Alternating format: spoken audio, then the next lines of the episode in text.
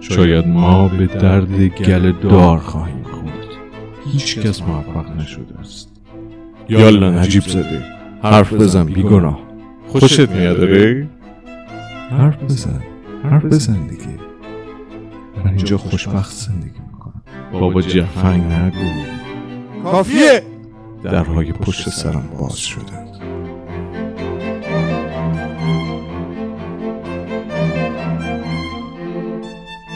مسابقه در زندان برای آزادی.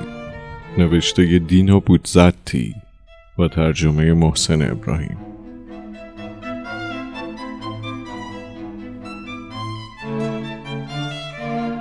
در این ندامتگاه هومیر شهر که مختص زندانیان ابده است قانونی به ظاهر انسانی اما در حقیقت بسیار بیرحمانه وجود دارد. به هر یک از ما محکومین به حبس ابد یک بار اجازه داده می شود تا مقابل جمعیت حاضر شویم و به مدت نیم ساعت برای آنان صحبت کنیم.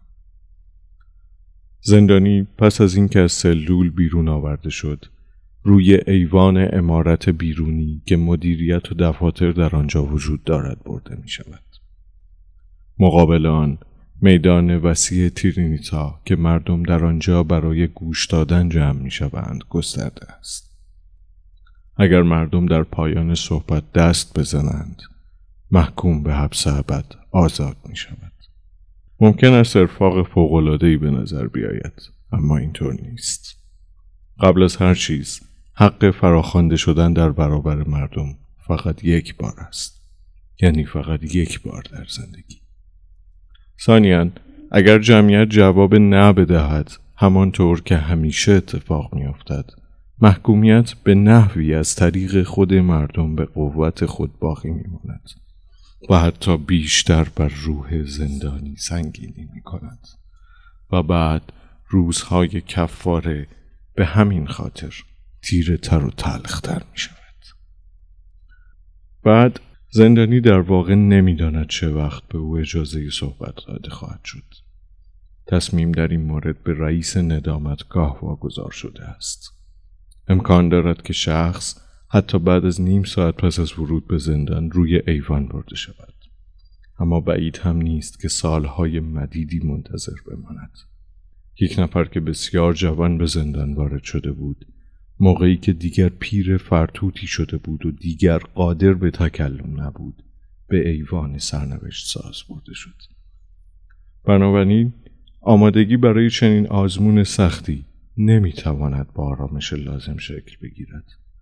یک نفر فکر می‌کند شاید من را فردا صدا کنند. شاید امشب شاید یک ساعت دیگر.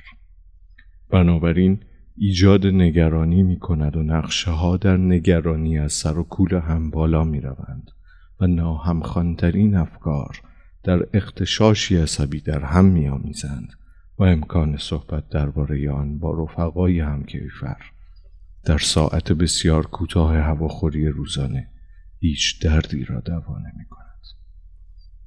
به طور کلی هیچ اعتماد متقابلی در مورد آنچه که میبایست موضوع اصلی دیدارهای این جماعت بیچاره ما باشد وجود ندارد. در کل هر کس خودش را گول می‌زند که راز بزرگی را کشف کرده است. موضوع آنچنان محکمی که با آن قلب آزمند جماعت را میگشاید و برای اینکه رو دست نخورد میترسد آن را برای دیگران فاش کند. چون وقتی مردم تحت تأثیر یک استدلال قرار گیرند اگر یک بار دیگر آن را بشنوند منطقی است که شکاک و بیاعتماد شوند. تجربیات آنانی که قبلا بدون موفقیت صحبت کردهاند می تواند برای آگاهی در سر و سامان دادن به خود مفید واقع شود. حداقل می شود روش هایی را که آنان اتخاذ کردهاند کنار گذاشت. اما این مردودین حرفی نمی‌زنند. بیهوده التماسشان می کنیم تا برایمان بگویند که چه گفتند و جمعیت چه عکس عملی نشان داده است. پوزخند می‌زنند و لام تا کام نمی‌گویند. انگار فکر کنند حالا که من تمام عمر در زندان خواهم ماند پس چه بهتر که شما هم بمانید و نمی‌خواهم به هیچ وجه کمکتان کنم؟ چه آدم های رسلی هستند. با وجود این پرده پوشی ها بدیهی است که چیز ناچیزی دستگیر شود. ولی از این عراجیف بی سر و ته چیز به درد بخوری به دست نمی آید مثلا چون این برمی آید که زندانیان ابد در این صحبت های مقابل جمعیت خصوصا روی دو موضوع پافشاری کنند. بیگناهی خود و علایق خانوادگی. چیزی که کاملا آشکار است. اما به چه طریق موضوع را توضیح دادند به چه زبانی متوسل شدند بد زبانی کردند التماس کردند زیر گریه زدند هیچکس در اینجا چیزی نمی‌داند. اما دل سرد کننده ترین چشمنتاز همانا انبوه شهروندان است. شاید ما به درد گل دار خواهیم خورد. آن بیرونی ها آن مردان و زنان آزاد اهل شوخی نیستند. با اعلام اینکه یک زندانی ابد از ایوان صحبت خواهد کرد به میدان می شتابند نه با وجدان کسی که باید حکم سختی را که زندگی یک انسان به آن بستگی دارد صادر کند بلکه انگار که به بازار مکاره بروند صرفا برای تفریح می آیند. این آدم ها فقط از عرازل چال میدان ها تشکیل نشدند بلکه آدم های بسیار شرافتمند و کارمندان و متخصصین و کارگرانی هم وجود دارند که به اتفاق تمام افراد خانواده می آیند و رفتارشان ولی نه از سر همدلی که از سر ترحم و دلسوزی است آنها هم برای تفریح به آنجا می آیند. ما هم با روپوش های راه راه و با کله نیمه تراشیده در این نمایش بیش از آنچه که بشود تصور کرد بیارزش و عجیب و غریب هستیم. بخت برگشته ای که روی ایوان ظاهر می شود همانطور که انتظارش می رود سکوتی محترمانه و محجوب در انتظار خود نمی یابد بلکه با سوت و متلک های وقیح و هرهر خنده روبرو می شود حالا یک انسان که قبلا هیجان زده و لرزانه است در مقابل چنین جایگاهی چه کار می تواند بکند؟ اقدامی معیوسانه است. به علاوه به عنوان افسانه نقل می شود که قدیم ها برخی از زندانیان ابد موفق شدند تا از امتحان سربلند بیرون بیایند. اما شایعات بسیار بیاساسی است. مسلم است که از نه سال پیش به این طرف یعنی از موقعی که من در اینجا زندانی شدم هیچ کس موفق نشده است. از آن موقع هر ماه یکی از ما را برای صحبت روی ایوان بردند اما همه را پس از مدتی کوتاه به سلول برگرداندند چون جمعیت به طور وحشیانهای برای آنها سود کشیده است. حالا نگهبانان به من اطلاع می دهند که نوبت من فرا رسیده است. ساعت دو بعد از ظهر است. تا دو ساعت دیگر باید مقابل جمعیت حاضر شوم. اما من نمی لرزم. از قبل کلمه به کلمه آنچه که گفتنش به صلاحم است را می‌دانم.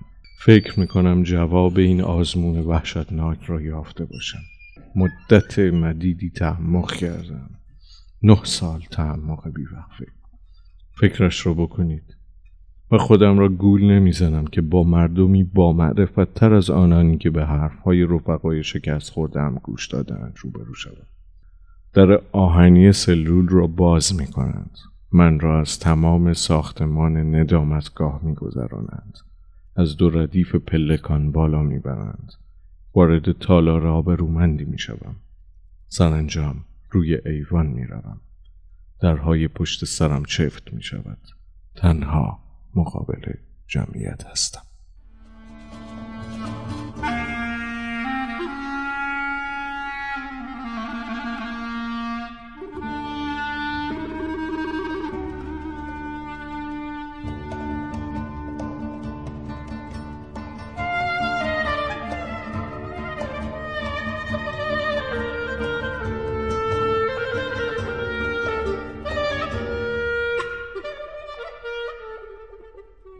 آنقدر نور زیاد بود که قادر نبودم چشمهایم را باز نگه دارم. بعد قضات معزز را دیدم. حداقل سه هزار نفری می شدند که حریسانه نگاهم می کردند. بعد سوتی طولانی بی نهایت بی ادبانه راه حمله بیشرمانه ای را گشود. دیدن قیافه رنجور و آشفته از آلامم با قضاوت از قهقه ها از تحریک ها و از شکلک ها باعث لذت فوقلاده ای می شد یالا نجیب زده حرف بزن بیگناه. حداقل چند لطیفه برامون بگو بخندیم. مامانت منتظرته درسته؟ پس بچه ها دوست داری دوباره بچه ها تو ببینی؟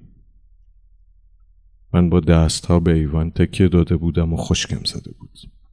درست زیر ایوان. دختری را دیدم که بسیار زیبا به نظرم می. لبه های یقه سخاوتمندش را با دو دست از هم باز کرد تا من بتوانم بهتر ببینم. فریاد می‌زد ازم خوشت میاد آقا خوشگله آره؟ و بعد قش و ریسه می‌رفت. خوشت میاد آره؟ اما من نقشه را تنها چیزی را که شاید نجاتم می‌داد خوب در مغزم داشتم. از کوره در نرفتم. مقاومت کردم. آنها را دعوت به سکوت نکردم. هیچ علامتی ندادم.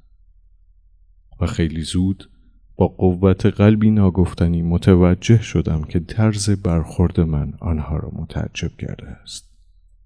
ظاهرا رفقایم که پیش از من به ایوان آمده بودند شاید با عکس عمل با بلند کردن صدا با التماس برای سکوت روش دیگری اتخاذ کرده و به این طریق دخل خود را آورده بودند. با ثابت و ساکت ماندنم مثل یک مجسمه. داد و قال خفت بار کم کم فروکش کرد. اینجا و آنجا هنوز صدای سوت می آمد. بعد سکوت برقرار شد. هیچ. با وارد آوردن فشار وحشتناکی بر خود باز هم سکوت کردم. بالاخره صدایی نسبتا معدب و مهربان. حرف بزن حرف بزن دیگه. بهت گوش میدی و بالاخره تصمیم گرفتم. گفتم چرا باید حرف بزنم؟ من به خاطر اینکه نوبتم شده اینجا آمدم. فقط واسه همین. هیچ قصد ندارم متأثرتون کنم. بی گناه نیستم. اصلا حال دیدن دوباره خانوادم رو ندارم. هیچ مایل نیستم از اینجا بیرون برم. من اینجا خوشبخت زندگی می‌کنم. زمزمه ای نامشخص برخواست بعد صدایی از یک گوشه. بابا جفنگ نگو. گفتم خوشبختتر از شما. نمی‌تونم بهتون بگم چطوری.